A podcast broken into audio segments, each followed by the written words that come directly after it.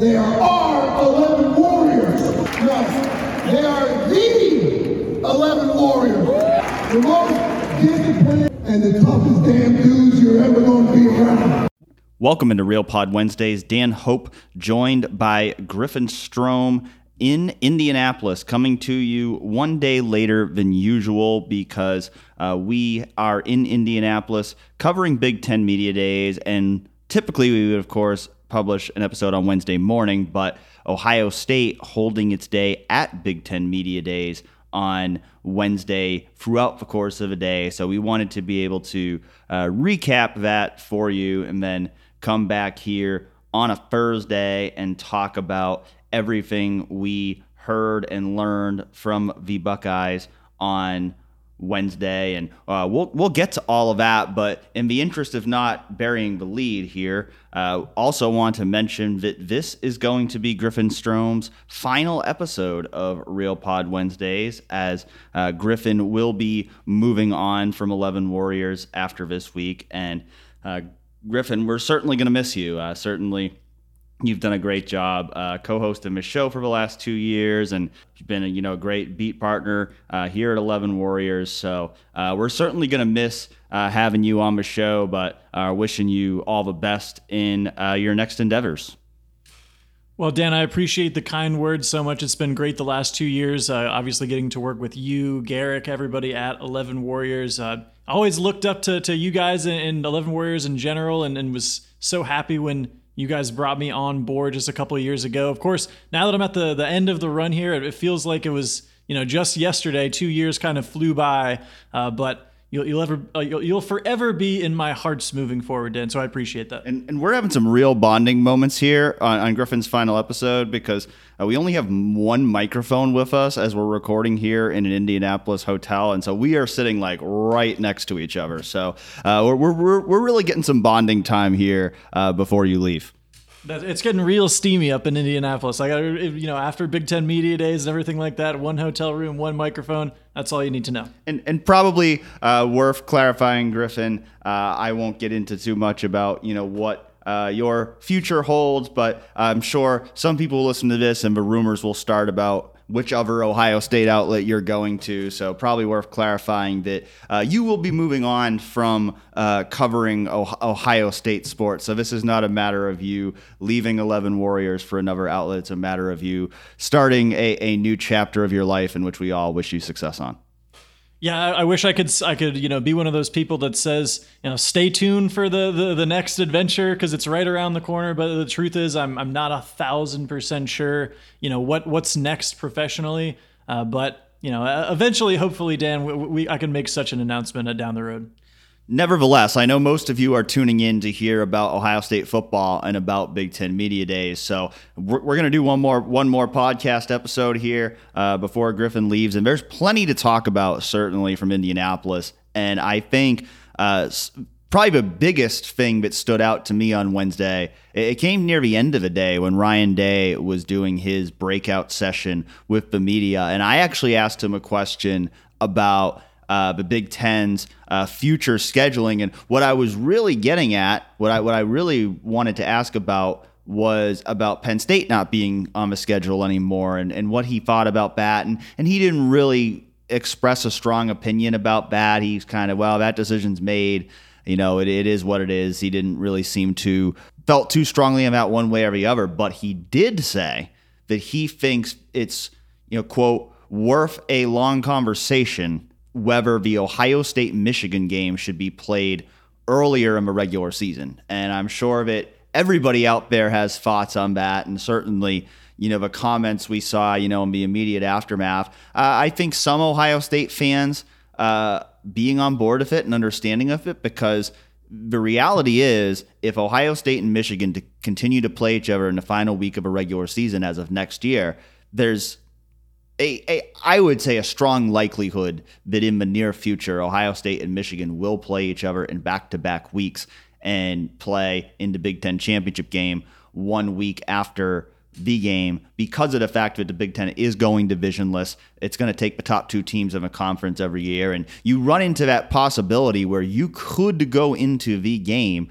with Ohio State and Michigan both knowing they're already going to play each other in back to back weeks. And certainly that could take something away from the you know actual rivalry game in the regular season but it's also such a well established tradition uh, you look at Ohio State's past schedules. Uh, the last time Ohio State played Michigan before the final week of a regular season was in 1942. So it is a very long standing tradition that Ohio State and Michigan always meet each other at the end of a regular season. And given that, there's certainly, I think, a lot of people who hear something like that and say, no way, you got to keep Ohio State Michigan in the final week of a regular season. Yeah, that seemed to be a, a big talking point and a big gripe, Dan, when the, the conversations about a divisionless Big Ten kind of were first happening a couple years ago and everything like that. And it was like, oh, well, uh, the possibility of Ohio State playing Michigan, you know, back to back games, you know, what, what would that do to the rivalry? Would that, you know, kind of make the the final regular season game less important? Um, however, you know, s- s- kind of since the, the, the decision was made to go divisionless and, and bringing in USC and UCLA, it feels like that that hasn't been as big of a kind of concern where that you know the likes of Gene Smith and Ryan Day have been speaking out against that notion. But so that's why I think it kind of made Ryan Day saying that today all the more interesting because we haven't kind of heard any big pushback on that um, as of yet.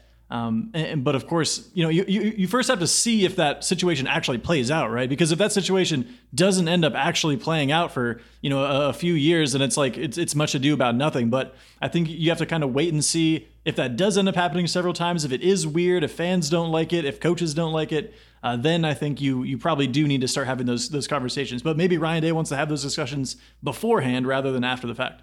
And based on what he said, it sounds like there have already been conversations about it. He said, quote, I know that they're talking about it. I just don't think that any hard decisions have been made. I don't think they're going to be made here real soon. So I just want to be part of those conversations. So it certainly doesn't sound like any change is imminent in terms of Ohio State not playing Michigan in the final week of the regular season.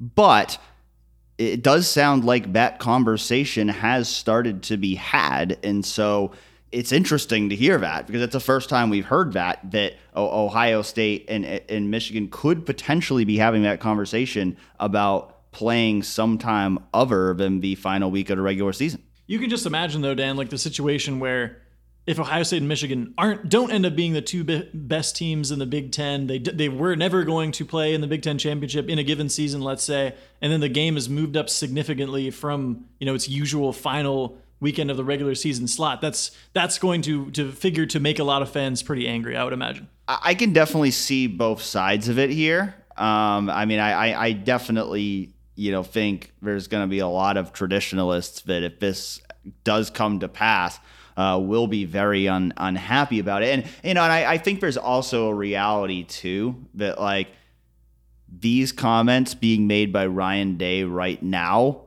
are going to be perceived differently than if, say, Urban Meyer made them in 2017, right? Because Ryan Day is making these comments off the heels of back to back losses to Michigan. And so there's already kind of this perception out there of Ryan Day doesn't understand the rivalry the same way that Urban Meyer and Jim Tressel did. And now I think for for the people who feel that way, this is now just another log on the fire. For him to come out and say, I don't know if we should play the B game in the final week of the regular season.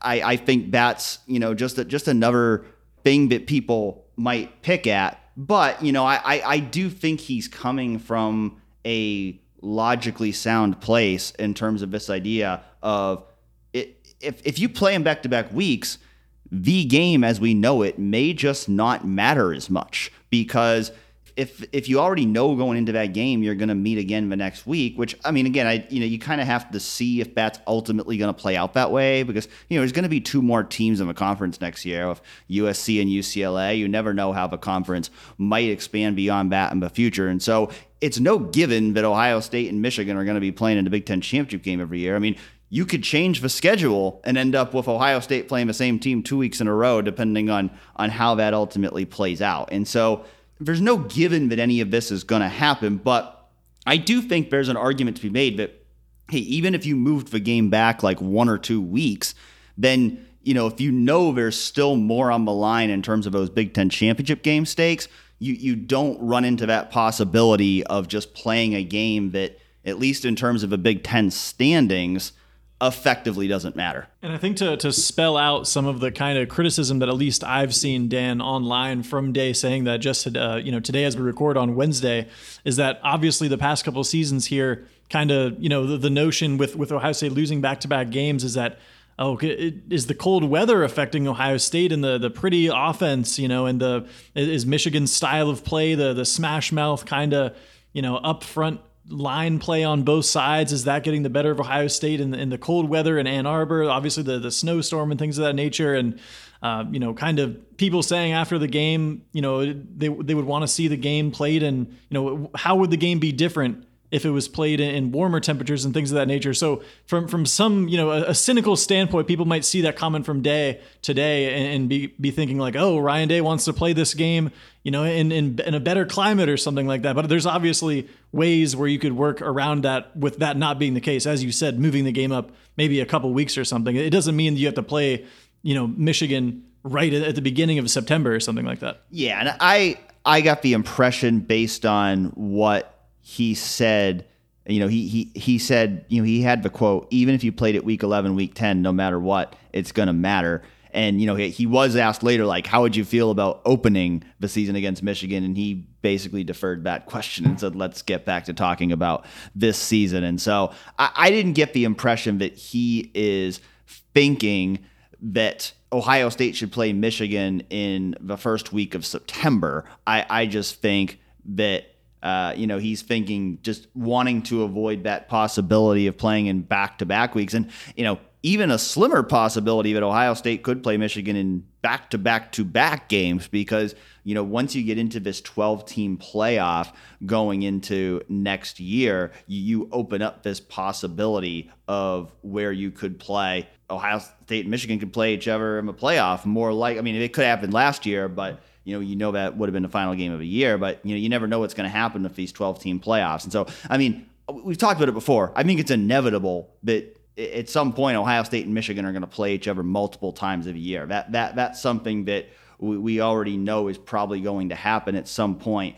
But you know, I think this is kind of Ryan Day's way of looking at it. Of can we continue to play that game every year and and play Michigan every year without or with at least decreasing that likelihood that we're going to play the same team in back-to-back games. And then the the Michigan contingent, Jim Harbaugh and company, won't be speaking until you know probably by the time you're already hearing uh, this podcast on Thursday. So we, we haven't heard you know comments from that side of things yet. But in terms of Ohio State, Michigan talk and everything like that, it seems like Ryan Day is is kind of harping on this theme this year, Dan, that Ohio State found something after last year's Michigan game that he thinks that they can build on going into the 2023 season. Kind of this theme he's he's mentioned it before, kind of this offseason that maybe they were a little too uptight in, in the Michigan game and that, you know, they went into the Georgia game this past year in the CFP with a different mindset and a different mentality where they were kind of trying to just let things all hang out, so to speak. And he thinks that that served Ohio State really well in that matchup. And he and then it seems like Ryan Day is trying to apply that moving forward to kind of all of Ohio State's games. Yeah, I mean, I think that certainly should be the goal. And we heard him talk a lot about that before the Georgia game. And I think, you know, most people would agree that even though Ohio State didn't win that game against Georgia, that it looked like a different team against Georgia than the team we saw against Michigan. And so I think it's trying to bottle that up and then make sure you're continuing to play aggressive every game. And then, especially when you get to those big games at the end of the year, really be able to peak and, and play at your most aggressive and, and be able to respond, you know, when things go wrong. Because I know he mentioned that on Wednesday that, you know, the second half, Michigan starts making some big plays. Ohio State just didn't punch back. They just weren't able to to respond. And I think, you know, that's certainly something, you know, this year. I mean, you know, I you know like I, I I know we do like our our weekly chats on Eleven Warriors, and somebody asked me recently like, what's Michigan's weakness this year that Ohio State can expose? And my answer was, I don't think Michigan has that. Like I. I think Michigan is going to be better this year than it was the last two years, which means if Ohio State's to beat Michigan, Ohio State has to be better. Like it, I don't think Ohio State's key to beating Michigan this year is some flaw that Michigan's going to have this year that it didn't have the last two years. I think for Ohio State to beat Michigan this year, Ohio State just has to straight up play better in that game than it has the last two years. And so certainly uh, a lot of what uh, this team is working toward all offseason is going to be driven toward that. Now, of course, they, they have 11 games to, to win before that. So, you know, you can't let that, you know, you can't let that overshadow everything. You have to focus on one game at a time. But I, I you know, without a doubt, uh, you know, that's a, that's a big thing. And like, I know like even Marvin Harrison Jr. was asked about that on Wednesday and he was asked, you know, how do you not let like that loss, you know, kind of cloud your entire season?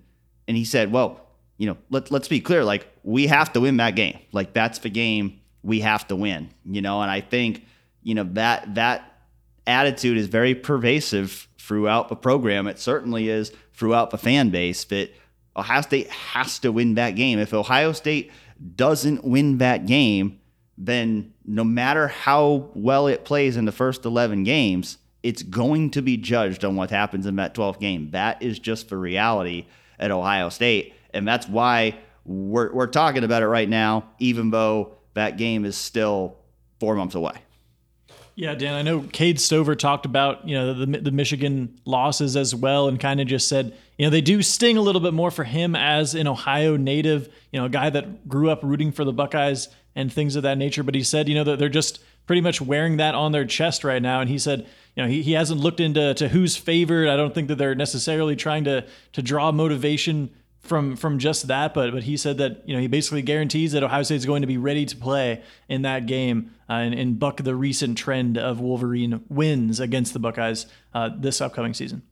To flip back real quick to you know the Penn State angle that I actually was asking about initially, I, I did ask you know James Franklin and some of his players on Wednesday as well about what they thought about Penn State no longer being a protected rival for Ohio State after this season. And you know but you know none none of them none of them came out and said like oh we should be playing Ohio State every year. Like the players were largely deferential in the sense of we're going to play who we play. Uh, you know the schedule is the schedule and we just want to go one and woe every week. But you know I did think James Franklin's answer was interesting because I know we I know we talked about it when the new scheduling format came out. We we talked about that debate of whether Ohio State versus Penn State is a rivalry, and we know a lot of fans don't think it is a rivalry. You know, Gene Smith, when he was asked about it, basically, you know, said he doesn't view it as a rivalry. And James Franklin, you know, he, I'd say if, if that's how you feel, James Franklin agrees with you because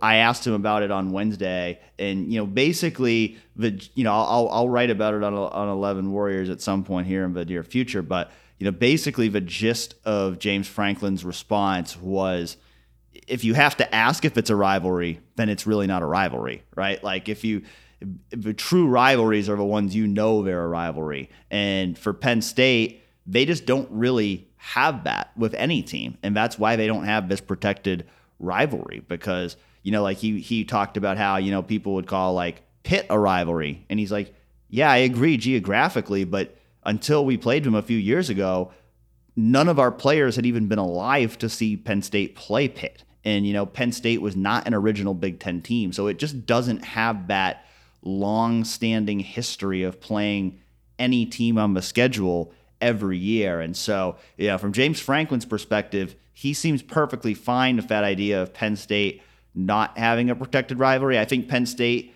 they're even their kind of spin on it is they've always kind of had like unrivaled has always kind of been one of their mottos, and it kind of plays into that. But they don't they don't have that rival. Uh, they're just you know they don't need a Penn State, they don't feel like they need a rival to be the big brand that they are. And so, uh, you know, James Franklin, when he was initially asked about it on Wednesday, basically said, you know, I think the Big Ten built this schedule to try to get multiple teams in a playoff. And I mean, Ryan Day alluded to that too when he when I asked him about the schedule. And so, you know, I think as we talked about before, the biggest reason why Ohio State and Penn State aren't going to be playing each other every year is because it would put Ohio State at a competitive disadvantage against some other teams if Ohio State had to play Michigan and Penn State every year. And so I think that's the biggest reason why it's not happening is the fact that it probably helps the Big Ten if both teams don't you know because if you if you factor in yeah ohio state's already playing michigan and penn state every year but like now they're going to be playing usc every every year so if you add that on top of also playing michigan and penn state just based on where teams are right now that could mean for a team like ohio state having to play one more really tough conference game every single year or at least every other year and i think you know that's ultimately why the big ten chose not to protect that rivalry, and it doesn't seem like anybody involved is all too bothered by it. Yeah, Ryan Day kind of smiled and laughed when I think you asked him about that, and and he was like, "Yeah, I'm, I'm not losing too much sleep or whatever." He said uh, that basically you know, express the fact that he, he's not too sad to not be playing Penn State because, you know, those teams are just going to be beating up on each other if they are going to be continue to be the, the top teams in the conference as, as many expect them to be. Especially you know, you're, you're looking over the SEC and the eight game schedule, conference schedule that they still play over there. And, you know, maybe even like Georgia's schedule in 2023, for example, and you see a path laid out for, you know, a team to, to clearly be able to make the college football playoff and clearly the Big Ten wants to you know set its itself up for for candidacy. Uh, you know, even in that, that 12 team playoff and things like that. Uh, but Dan, any other kind of big picture uh, things that you know that you heard from Ryan Day, or maybe outside of Ryan Day, before we get into some kind of more personnel based and, and nitty gritty things with the Buckeye roster, uh, you know, that we learned on Wednesday. Well, I mean, I think without a doubt, you know, but, the topic that was probably asked about the most to Ryan Day on Wednesday was the quarterback competition, and uh, yeah, there were a lot of lot of questions about that, as we expected. No firm answers on who uh, the starting quarterback for Ohio State is going to be this season. But you know, he did say, you know, it's quote very close, and you know, one reporter tried to get kind of a clarification, like you know, is it 50-50? Like how truly close in terms of a percentage is it? And he he didn't take that bait. He wouldn't really go down that road. But you know, he did say like you know he talked about how you know like you know, they didn't name CJ Stroud the starter until August two years ago. They didn't name Justin Fields the starter until, you know, before the season in 2019. You know, they didn't formally name Dwayne Haskins the starter, you know, even after, you know, he that competition was more wrapped up in the spring with Joe Burrow. But, you know, they didn't formally name any of those guys starters until August. But in all of those situations, you know, I think we all went into preseason camp with a pretty good idea of who the starting quarterback was going to be that year.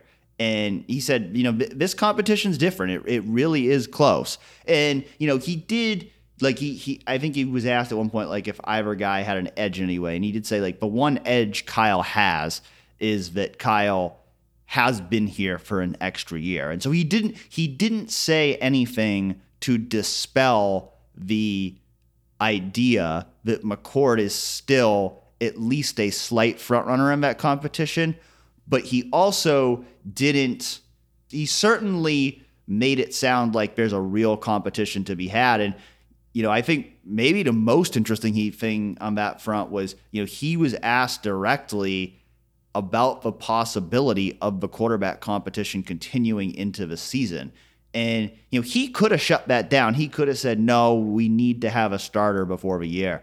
But he didn't close the door on that possibility. Now, he did say multiple times, we hope a starting quarterback will emerge soon. And it's certainly his preference to have a clear starting quarterback named before the start of a season. But he he didn't shut down the possibility that that quarterback competition could potentially linger into the season. And I think that tells you that both those I mean I think they like both those quarterbacks. They think both of them have starting talent, but I think it also tells you that they don't feel as comfortable with either of those quarterbacks right now as they did with CJ Stroud two years ago, or Justin Fields four years ago, or Dwayne Haskins five years ago.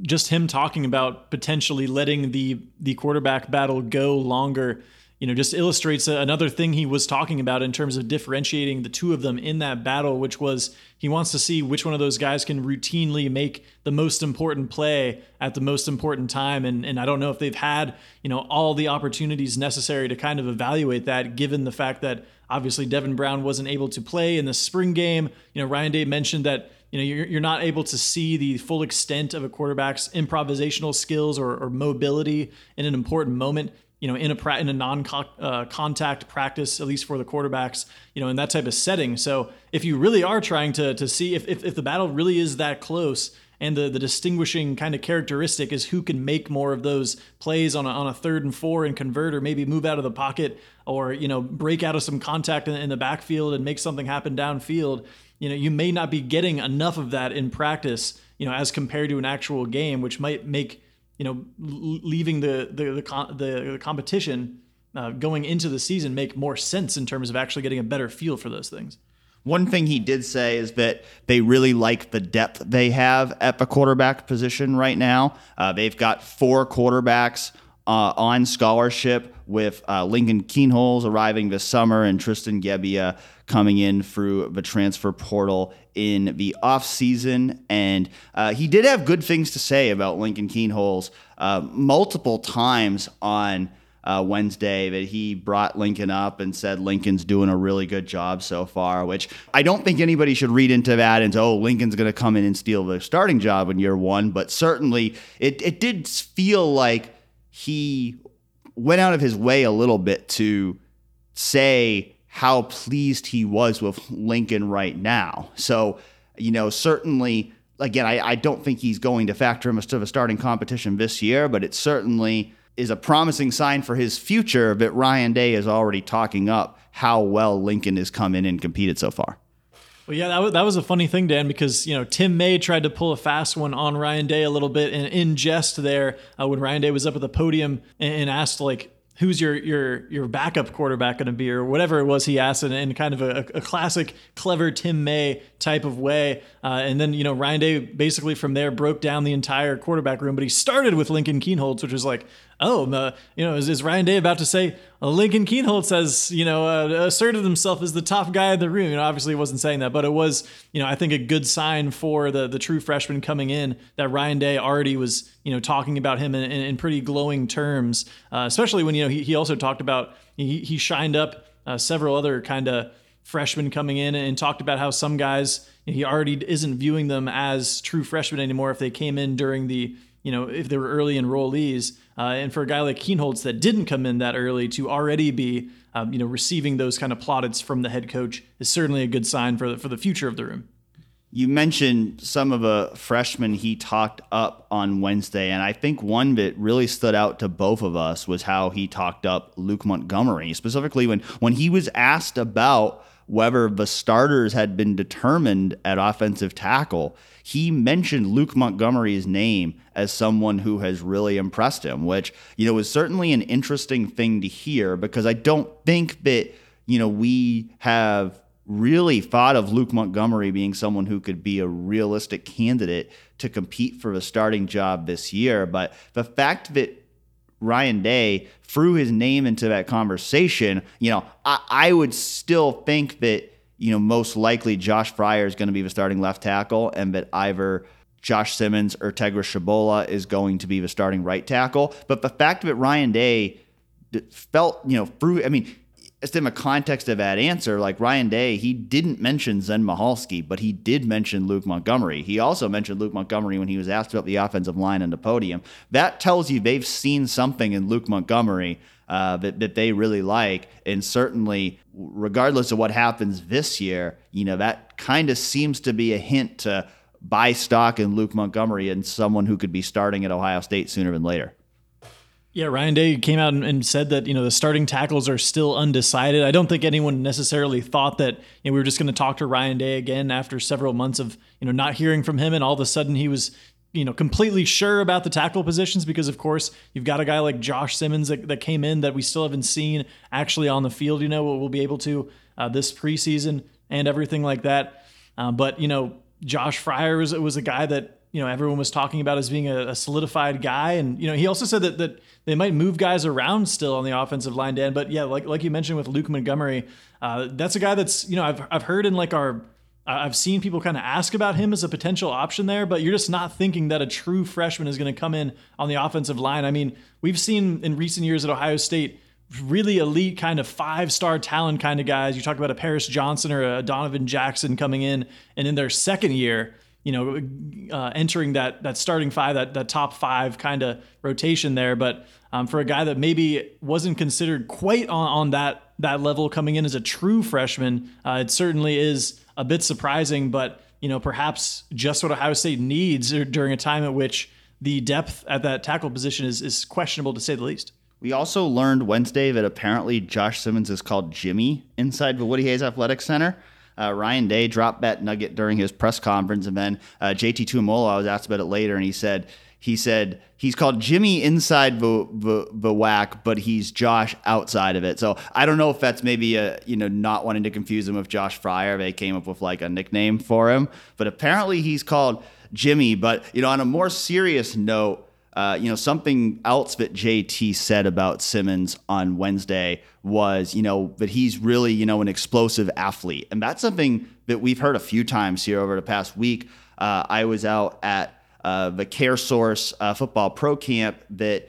Uh, you know, some of the guys who were involved with the 1870 Society participated in on on Friday, and I asked Josh Fryar and uh, you know Tegra Tshabola, Jakob James. I asked all of them about Josh Simmons, and that was something that multiple of them mentioned as well. That he's a guy who's really an explosive athlete, and so uh, that that seems to be the the big takeaway on him so far is that he's a guy who really is very physically gifted, and if he can build on that potential, that you know he has the ability uh, to be a great offensive tackle. Although, as Ryan Day said on Wednesday he hasn't even seen him practice yet. And so they're not ready to name Josh Simmons the starting right tackle yet, but they certainly seems like they've seen something in these summer workouts that gives them optimism about the kind of player Josh Simmons has the potential to be.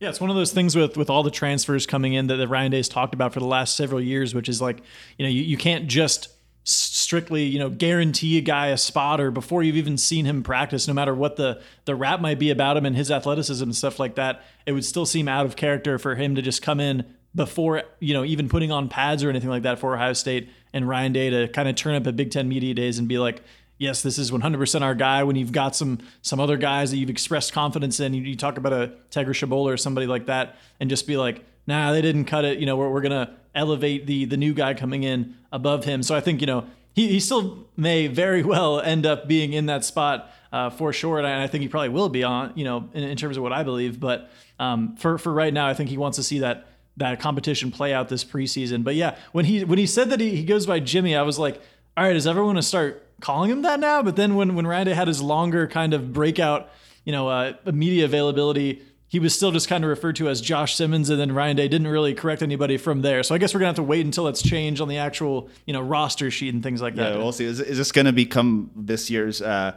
controversy about why we called JT JT when?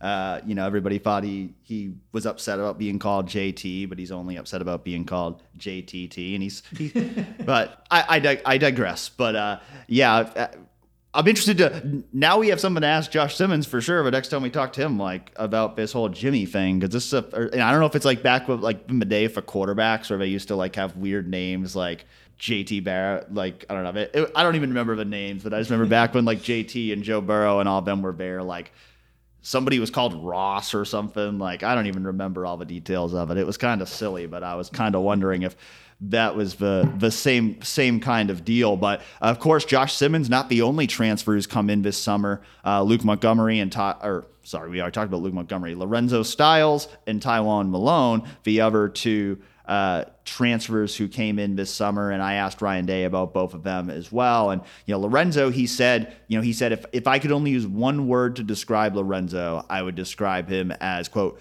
competitive. And he he mentioned about how you know they they always liked him as a corner dating back to high school, and he said Lorenzo kind of said to him, yeah, I, I probably should have listened to you guys uh, back then because of course after two years at Notre Dame. uh, he has made the move uh, to corner. And, you know, going back to that camp from last week, I had the opportunity to talk to Lorenzo last Friday as well. And Lorenzo made it clear that, you know, we, we've talked about this possibility that Lorenzo could redshirt his first season at Ohio State. And I still think that you know, realistically is like a possibility that should be considered. But Lorenzo did make it clear, like, that's not his expectation. And it, he's not coming in just as like a feel good family story, right? Like, obviously, part of a reason why he's at Ohio State now is because his father played at Ohio State. His brother played at Ohio State. I mean, he grew up rooting for Ohio State. He grew up in Pickerington, Ohio. Like all of that is a reason why Lorenzo Styles is at Ohio State. But you know, he wanted to make it clear that like I'm not just here, like just I'm not just happy to be here. I want to be one of the best players in the country. And and that's a lot to say for somebody who's just now changing positions, but you know, based on what Ryan Day said about him today, it was also made clear by what Day said that Ohio State didn't just bring him in just to be a feel good story either. That Ohio State believes in his potential. Again, it's like we talked with Josh Simmons. I mean, he hasn't practiced at Ohio State yet. I mean, he's moving to a position he has not played in college yet. And so I think you have to temper those expectations, at least for his first year at Ohio State. But it certainly does sound like what Ryan Day's seen from Lorenzo in terms of his size, his his speed, that they think he has the physical tools to potentially develop into a really good cornerback who can help them over the next two to three years. Yeah, Dan, I, I, talked to Sonny Styles last Saturday as well, and uh, you know exactly like you were saying, I, I, got the kind of the same vibe, which is you know if that was the the case that you know it was a kind of this this happy family story, they're certainly not playing that element up because you know Sonny d- didn't say that he was begging his brother to to come uh, reunite with him at Ohio State. He said that he would have supported Lorenzo Styles no, no matter where he went or, or, what he did, and he just wanted him to make the right decision for him. Uh, but that ultimately it worked out, you know, as him coming to Ohio State, and, and now now it is a great story. But that, that's not necessarily all that went into it. And then in regards to Tywone Malone, you know, Ryan Day said, you know, similar to what we heard from Larry Johnson a couple months ago, that you know, Ohio State really liked Tywone coming out of high school, but they they wanted him to focus on football. Tywone wanted to play both football and baseball. He decided to go to Ole Miss to do that. But Ohio State felt like if he ever really focused on football, that he would have the potential to be a really good player. And so now that he has decided to focus fully on football, Ohio State excited about bringing him in. Ryan did say when I asked him about, I asked about what can Tywone be in the rotation this year? And Ryan, in his answer, said, you know, we view him as a guy who's going to be here for multiple years, and we're excited about what he can develop into. And so that answer told me, I, I know there's been there's been kind of some smoke that like he's going to play a bigger role than people think this year. But the way Ryan Day answered that kind of made me think, mm, you know, let, let's let's see on that because his answer made me think like they they think he's going to be a really good player, but they're not necessarily sure if it's going to be this year or if it's going to be over the next two to three years. Yeah, I know. Another thing that, that Ryan Day said was that, like, with, with some of those defensive line guys, they might have to carry kind of a bigger load than they have in years past because, uh, you know, depth, depth has been a question um, on, on the defensive line beyond that kind of string of projected starters, you know, caliber guys with JT, Jack Sawyer, and those kind of three DTs. Uh, but but Ryan Day said, you know, there's been a lot of rotation on that defensive line the past you know several years. Obviously, that's something that Larry Johnson likes to do. But that this year, some of those guys may have to shoulder a bigger load, which which may speak to what you're talking about with you know maybe Malone needing a little bit more time to kind of acclimate now that he's all in on football and not kind of split, splitting his focus with baseball as he was at his previous stop. Some other news that came out today is that uh, two Ohio State offensive linemen will be medically retiring. Uh, one of them being Avery Henry, uh, who, of course, uh, was diagnosed with cancer uh, last December, uh, is now thankfully in remission. But I, I, asked Ryan Day about that on Wednesday um, and, and kind of what those conversations were. And what he said was, you know, that essentially Avery had to have a procedure done uh, as part of his uh, recovery, and that that procedure would make it quote virtually impossible for Avery to continue playing football. And so, you know, unfortunately for Avery, uh, you know, that cancer is going to bring an end to his football career. Uh, Ryan Day did say though that you know he expects Avery to, to continue to be a part of a program. You know we've seen that before with guys like Harry Miller when he retired a couple years ago. Uh, you still see Harry around the program, you know, hanging out with the team, being a part of a program, and so I uh, it certainly sounds as though Avery is going to have all of those same opportunities afforded to him uh, to be around the team as much as he wants to be, and that they're going to continue to uh, embrace him as a part of their program. So, you know, certainly uh, on that front, the most important thing for Avery is the fact that he is in remission, uh, that you know he's healthy. That's that's the number one thing there. Uh, unfortunately, it does not appear that you know we will get to see that you know great return to a football field, but. Uh, you know they're going to continue to you know keep their arms around Avery and uh, do everything they can to support him as he uh, remains a student at Ohio State and kind of you know moves forward you know with the next chapter of his life. And uh, Ryan Day also confirmed that uh, Grant Toutant, offensive lineman who who hadn't played, I, I don't think he played any in-game snaps in his first three years at Ohio State. I don't recall seeing him on the field at all this spring. Uh, Ryan Day said that uh, Grant Toutant uh, has also had to medically retire from football, which those two moves uh, do. Ryan Day did say uh, those moves get Ohio State down uh, to 85 scholarships, which you know would seemingly indicate that you know what we've heard about Lorenzo Styles not being on scholarship this year is true because. Uh, you know, if you just look at the numbers, if Lorenzo was on scholarship right now, you know, that would put Ohio State at 86. Uh, without counting him, Ohio State uh, would be at 85. And of course, that that's a big question that people have had for a long time. And so some clarity there. Although, you know, we did hear uh, just this week that you know Nigel Glover, the former Northwestern linebacker, uh, is going to be making an official visit to Ohio State this week. Uh, so there, there's the possibility Nigel Glover, of course, you know, being able to enter the portal because of the coaching change at Northwestern, he would be immediately eligible to play this year. Now, I think if Ohio State was to bring in Nigel Glover, it it would be a move for the future and not for right now. It would basically be bringing in another recruit at linebacker, and a lot of that has to do with the fact that over the past week uh, Edwin Spillman committed to Tennessee and Kingston Viliamu-Asa committed to Notre Dame. Those were Ohio State's top two remaining targets in the 2024 class at linebacker. And so basically, they're looking at Nigel Glover as somebody who can kind of fill that void, but you know he'd be coming in a year early. So you know if he does choose Ohio State, then another roster spot, another scholarship would have to open up, or maybe they work out something there similar to you know with Lorenzo, where you know he could go on scholarship in January or something like that. Don't really know all the just logistics are going to work there. If Nigel Glover will even choose Ohio State because he's also officially visiting Kentucky and Michigan this week. But nevertheless, you know that had been a lingering question all summer because we hadn't had an opportunity to ri- talk to Ryan Day. Now, you know, those two medical retirements providing some clarity as to uh, how Ohio State actually is getting down to 85. Other important roster news Dan Ryan Day revealed that uh, wide receiver Reis Stocksdale will be out until at least bowl practice, he said, with an ACL tear. Uh, Zach Herbstreit, who uh, many will remember was hospitalized not long ago um, in, in, kind of a, a public situation there. Um, th- he will be out indefinitely, Dan, until Ryan Day said the team learns more about his condition.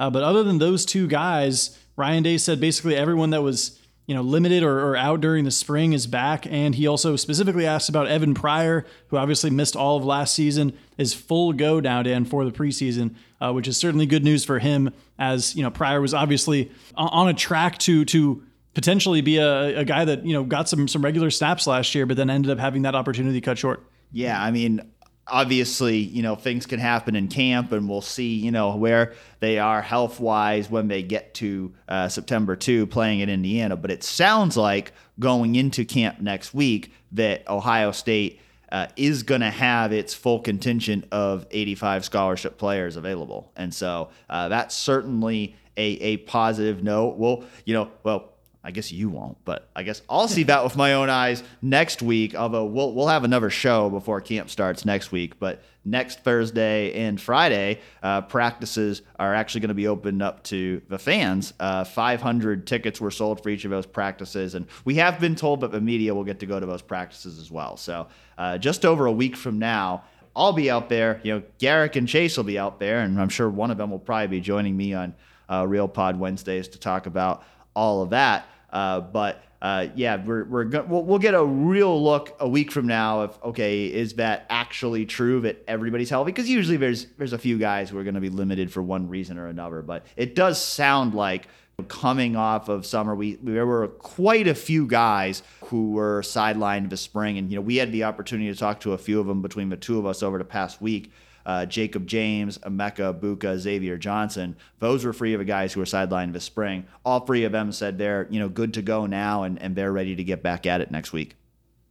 And Dan, how about another big kind of topic at this year's um, Big Ten Media Days? Because obviously the, the past few years, and we talked about it as kind of a in our preview episode, kind of for the, the Big Ten Media Days, which was you know NIL and things like that. That, that's always going to be on the, on the forefront of the transfer portal as well. It's always going to be on the forefront with how much things are changing, you know, so rapidly in this sport. But it's you know at the same time kind of uh, lost a little bit of luster in terms of it being this the shiny new kind of thing to to get everyone's opinions on and everything like that.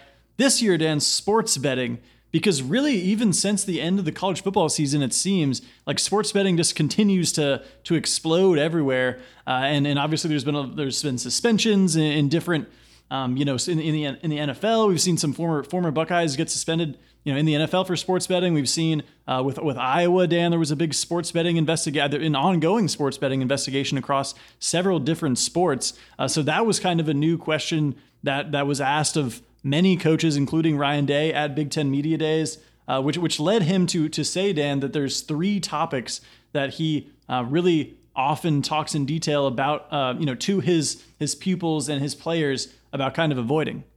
Yeah, and, and those three topics. Uh, the first one he said w- was guns, uh, just because of all the shootings that you know have been happening, you know, all over the country, you know, really for several years now. But and of course, that's something that hit uh, very close uh, to the Ohio State football team uh, just in the past couple weeks as uh, as Ohio State got the horrible news that uh, Carnell Tate's mother had been killed in a shooting in Chicago, and that was addressed as well. Um, you know, I, I, know Marvin Harrison Jr. was asked about it, and, and he really praised Carnell for just how strong he's been through this whole process. He said Carnell's like still been coming to practice, and Marvin's like, you know, I don't, I don't know how he's able to do that.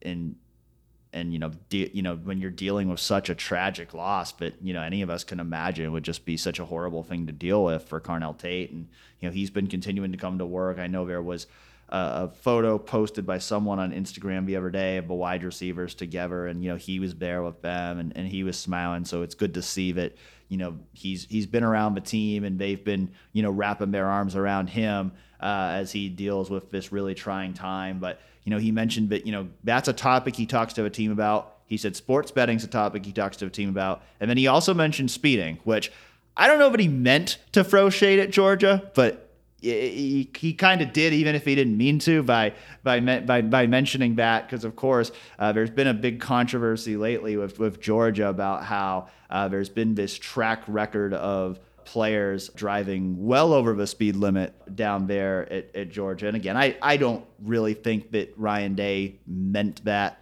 as a shot toward Georgia. I mean, it's it's certainly a very valid topic to be talking about uh, with, with players that you know, about, I mean, I know it just came up in the NFL this past week. I think Jordan Addison, the receiver for the Vikings, was driving like 140 miles per hour. And, you know, something about an uh, emergency with his dog, but nevertheless, like, you, you can't drive 140 miles per hour. You're putting yourself and other people's lives at risk. And so, certainly, uh, three very valid topics to uh, talk about with his team. But, you know, for me, the first thing I thought when I heard it is like, oh, well, that uh, you, you can't help but think of everything we've been hearing about the Georgia situation and that whole scandal, which has now led to a uh, Atlanta Journal Constitution reporter being fired after Georgia demanded a retraction for certain elements of that reporting. Although I, I don't believe that was specific to all the stuff about speeding that has come out about the program in recent years. Yeah, Dan, I think more than than even it being like, I also thought the same thing when when he said the, the speeding remark because it's been you know just such a highly publicized thing with the Georgia program. But I think more than anything, it's probably just that you know if you're Ryan Day, and you're looking around at you know pitfalls that you know, uh, you know, other programs, uh, comparable programs to Ohio State or, or players, you know, other big time players, problems that could befall his own players, you know, you're kind of looking at those issues and being like, okay, how do we make sure that that, that our guys don't end up in those same situations? And uh, you know, that was kind of reflected as well with the whole Northwestern uh, hazing scandal and allegations and lawsuits and all of that, which was obviously a huge topic as well at this year's Big Ten Media Days. Uh, and Ryan Day was asked about that, and and if a if a you know a moment like that or a, a scandal like that, a situation like that makes him kind of reflect on his own culture and his locker room. And he said that he actually like had a, a meeting with his staff members and said like uh, and made it clear to them like if you guys see anything like going on kind of like I, I, need to know about this kind of stuff. So um, you know it, it, seems like he's definitely trying to make sure you know even if things aren't going on in his own program trying to make sure that his, his program doesn't you know fall into those same pitfalls yeah and i would imagine those kind of meetings happened at a lot of places around the country after that uh, northwestern news broke because I mean, again, you know, I mean, as you know, I'm sure we've talked to it before. Like, I mean, nobody would have imagined like any of that stuff happening at Northwestern until we started hearing about it a few weeks ago. And so I, I would think that any coach who cares about you know safety of their players and what's going on in their program would be taking a that as an opportunity to to make sure that nothing similar is going on within their own programs.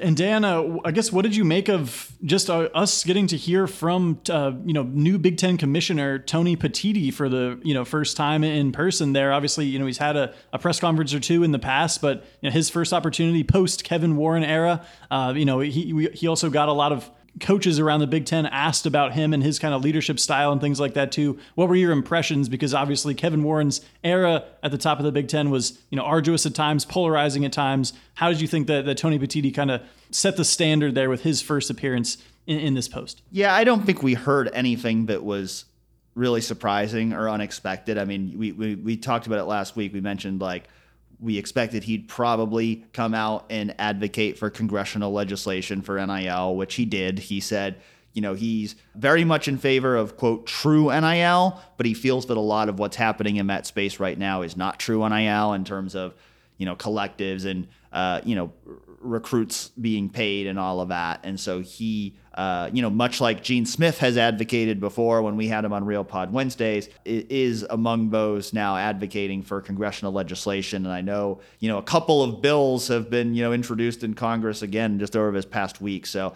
you know, again, we as we talked about before, like we'll see if any of those actually come to pass. I think it's still a ways away from any of that happening, but there's a clear push throughout college athletics right now that they really do want Congress to step in and set regulations for NIL because I think realistically the NIL knows that compared to state laws, it's toothless to enforce NIL regulations itself. And so it needs Congress to come in and, and create a federal standard uh, that governs everybody. And so, uh, you know, Tony Petitti joining the, you know, cacophony of, of leaders who are calling for that. Uh, he did also also very much in line with what we heard from Gene Smith during his appearance on Real Pod Wednesdays, uh, said that uh, they're not looking for at further expansion right now. That uh, he said in his conversations with athletic directors and presidents around the league that you know he's consistently heard that they want to focus on integrating USC and UCLA into the conference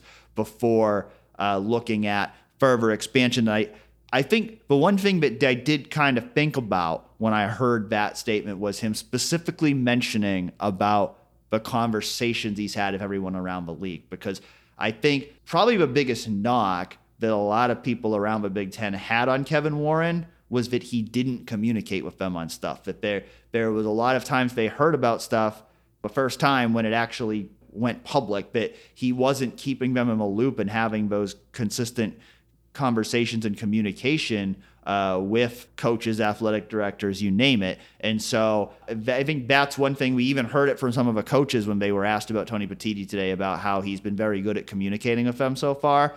I know, like, even not this really means anything, but just like noticed when Ryan Day was waiting to take the stage for his press conference, but Tony Petitti went over and talked to him, and they were spending several minutes chatting before Ryan Day took the stage. And so there does seem to be a concerted effort there from Tony Petitti to make sure he's communicating with everyone else in the Big Ten, understands their wants and their needs. And I think based off of some of the criticisms that Kevin Warren faced, I think that is probably the most important thing for Tony Petitti to be doing in his first months on the job. Yeah, I wrote that down too, Dan. In, in real time, I was like, okay, like you can you can definitely see that. You know, I don't know if it's any kind of shot at Kevin Warren from the the previous coaches or just something that they thought was you know felt was wrong that needed to be addressed and something that Petitti has now you know seemed to address thus far. Uh, but Dan, one thing I guess we haven't uh, dove into too deeply here is just the the Ohio State representatives uh, that were at Big Ten Media Days. Um, I spent most of my time over by Cade Stover. Um, I know you spent spent time with you know all three, but I think a, a lot of time with, with Marv.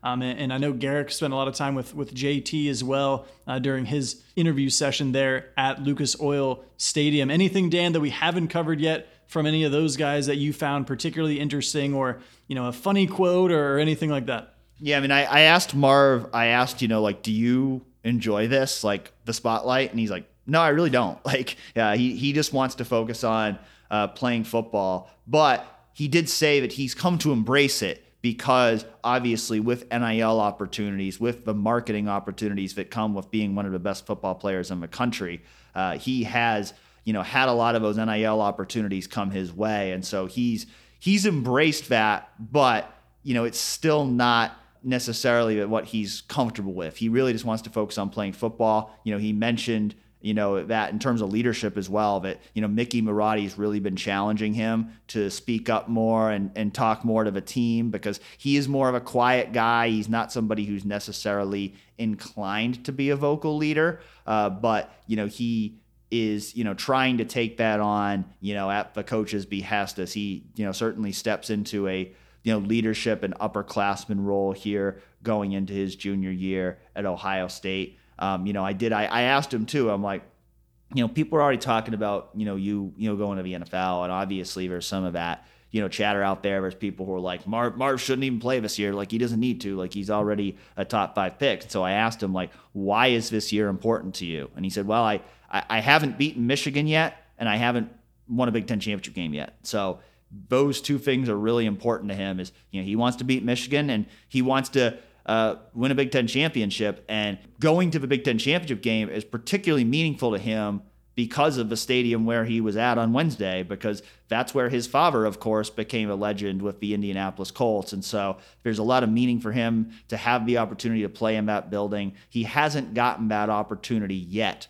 but uh, is certainly hoping that it's going to happen this year, and what we all expect is going to be his final year at Ohio State. I believe he was also wearing Dan actually a blue tie there and, and you know a white shirt to to kind of commemorate his father and the Colts and things like that. Uh, yeah, probably important to clarify that the blue was for the Indianapolis Colts because obviously uh, Ohio State players wearing blue can be frowned upon at times.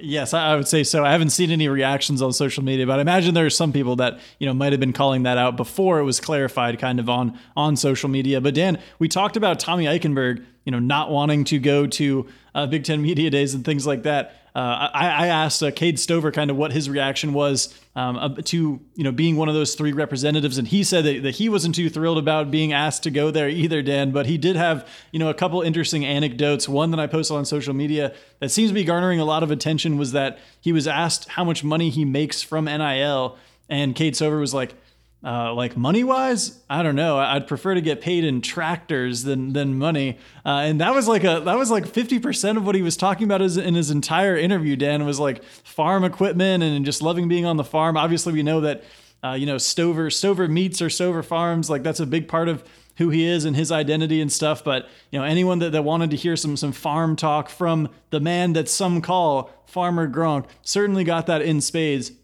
If you were to listen to his entire uh, media day interview. Yeah, he's he seems to be leaning into that uh, for for sure, and it it is always funny, you know, when you think about you know Cade and Tommy and Steele uh, Chambers all being roommates because they all kind of have that kind of surly exterior to them.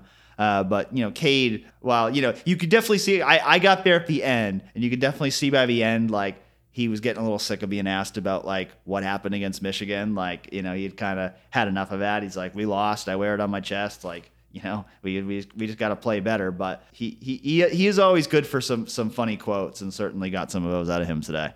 Well, Dan, that's that's one more thing I wanted to mention. Also, that um, you talk about the, the those guys there with Chambers, Eichenberg, Stover having that you know certain kind of way about them and all kind of a similar vibe, right?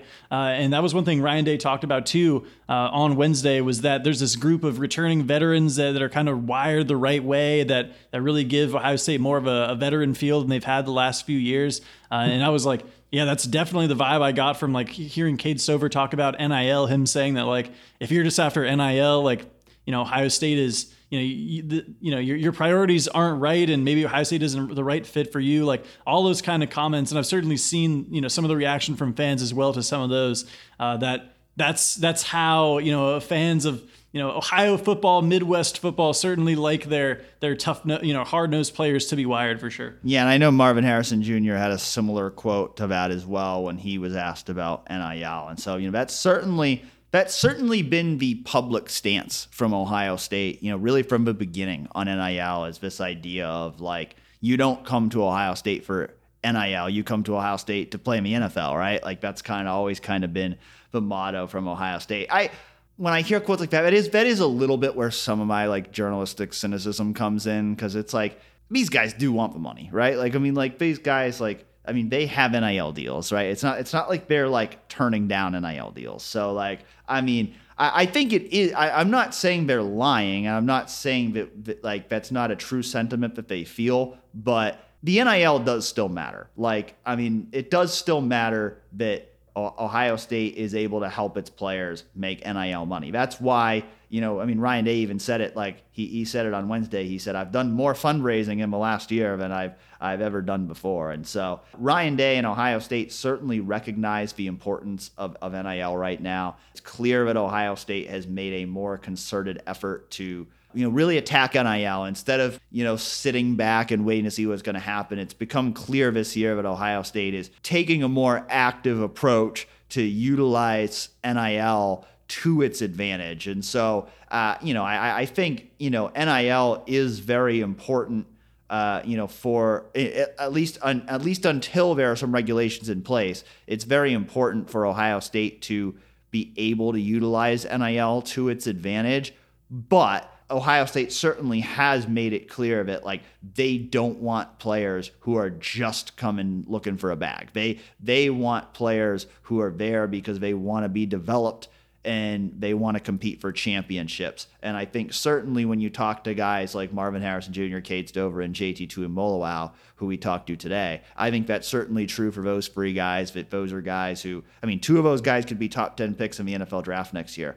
But I think all of those guys you know, really care about winning and they have really team first attitudes. And that's what Ohio State needs. I mean, we, we started the show talking a lot about Ohio State, Michigan. Like, that's what they need. Like if they're gonna they're gonna beat Michigan, they, they need a lot of guys who are all in and they need them to really care about winning that game. Because I think it's, you know, not unfair to say that for the last couple years, it certainly felt like Michigan has cared more about winning that game. But Ohio State needs to change that this year. It's it's the topic that we're going to be talking about all year long. It was certainly uh, the, a topic that was talked about a, a lot at Big Ten Media Days and is not going to go anywhere all year long, even though Ohio State has 11 more games to play before it plays the game that we know will be at the end of a regular season this year. Yeah, and Dan, hopefully we get a, few more sound bites about that big game on Thursday when we talk to Jim Harbaugh and some of the Wolverine players. That won't be happening kind of until you're already hearing this. Yeah, it's podcast, probably already happened by the time you're listening to this. But but nonetheless, it will be interesting. We will be writing about it, I am sure. So stay locked to 11warriors.com in the meantime. Well, Griffin, thank you for not only a great show today, but just for a great two years as my co host here on Real Pod Wednesdays. Real Pod Wednesdays will continue. I will continue to be here with a uh, co host to be named later, but uh, we will be back next week, with a fresh show uh, previewing fall camp. And I, I, look forward to talking to you all then. Yeah, and guys, thank you so much for for listening to my voice the the, the last couple years on this podcast. You know, I never fancied myself a podcaster or anything like that, uh, but hopefully, I've improved over these last couple years with the help of the wonderful and incomparable Dan Hope, who has uh, you know given me this platform and the ability to uh, you know be in front of all you guys at Eleven Warriors. So thanks everybody for listening and, and supporting me and uh, thank you, Dan, for, for everything you've done for me. Well, you're, you're welcome, Griffin. It's been a pleasure uh, working with you. I'm, I know that uh, all of our listeners have enjoyed uh, listening to your commentary over the last couple years. So uh, you will certainly be missed, but uh, the show must go on. And so I'll be back next week to talk about more Ohio State football because we are just over a month away. When when when when I'm talking to you next week, we're only going to be one month away from the start of Ohio State football season. So uh, you, you can feel it now. We are really getting close uh, to the start of football season, and uh, looking forward to previewing all of it and getting into the season with you all. So thanks again, Griffin, and I'll be back next week.